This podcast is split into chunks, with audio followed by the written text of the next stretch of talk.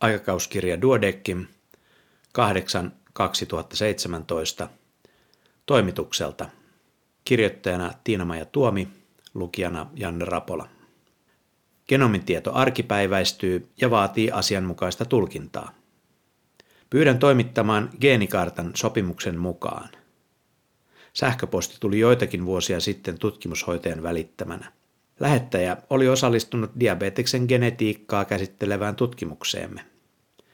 Myös biopankkeihin tulee välillä toiveita kaiken mahdollisen tiedon saamiseksi. Tähän tutkituilla on toki oikeus, mutta esimerkiksi eksomisekvensoinnin osalta se tarkoittaisi hallitsematonta määrää bittejä. Kummillakaan tuloksilla tutkimuksen kohde tai tutkimukset tilannut lääkäri ei tee mitään ilman asianmukaista tulkintaa.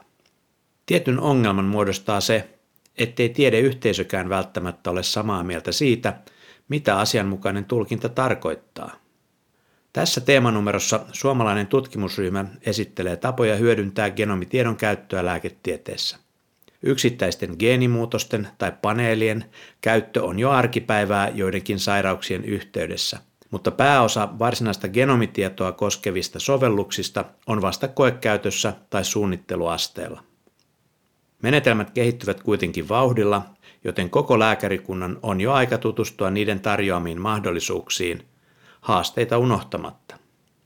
Genomitietosanan merkityskään ei ole vielä vakiintunut.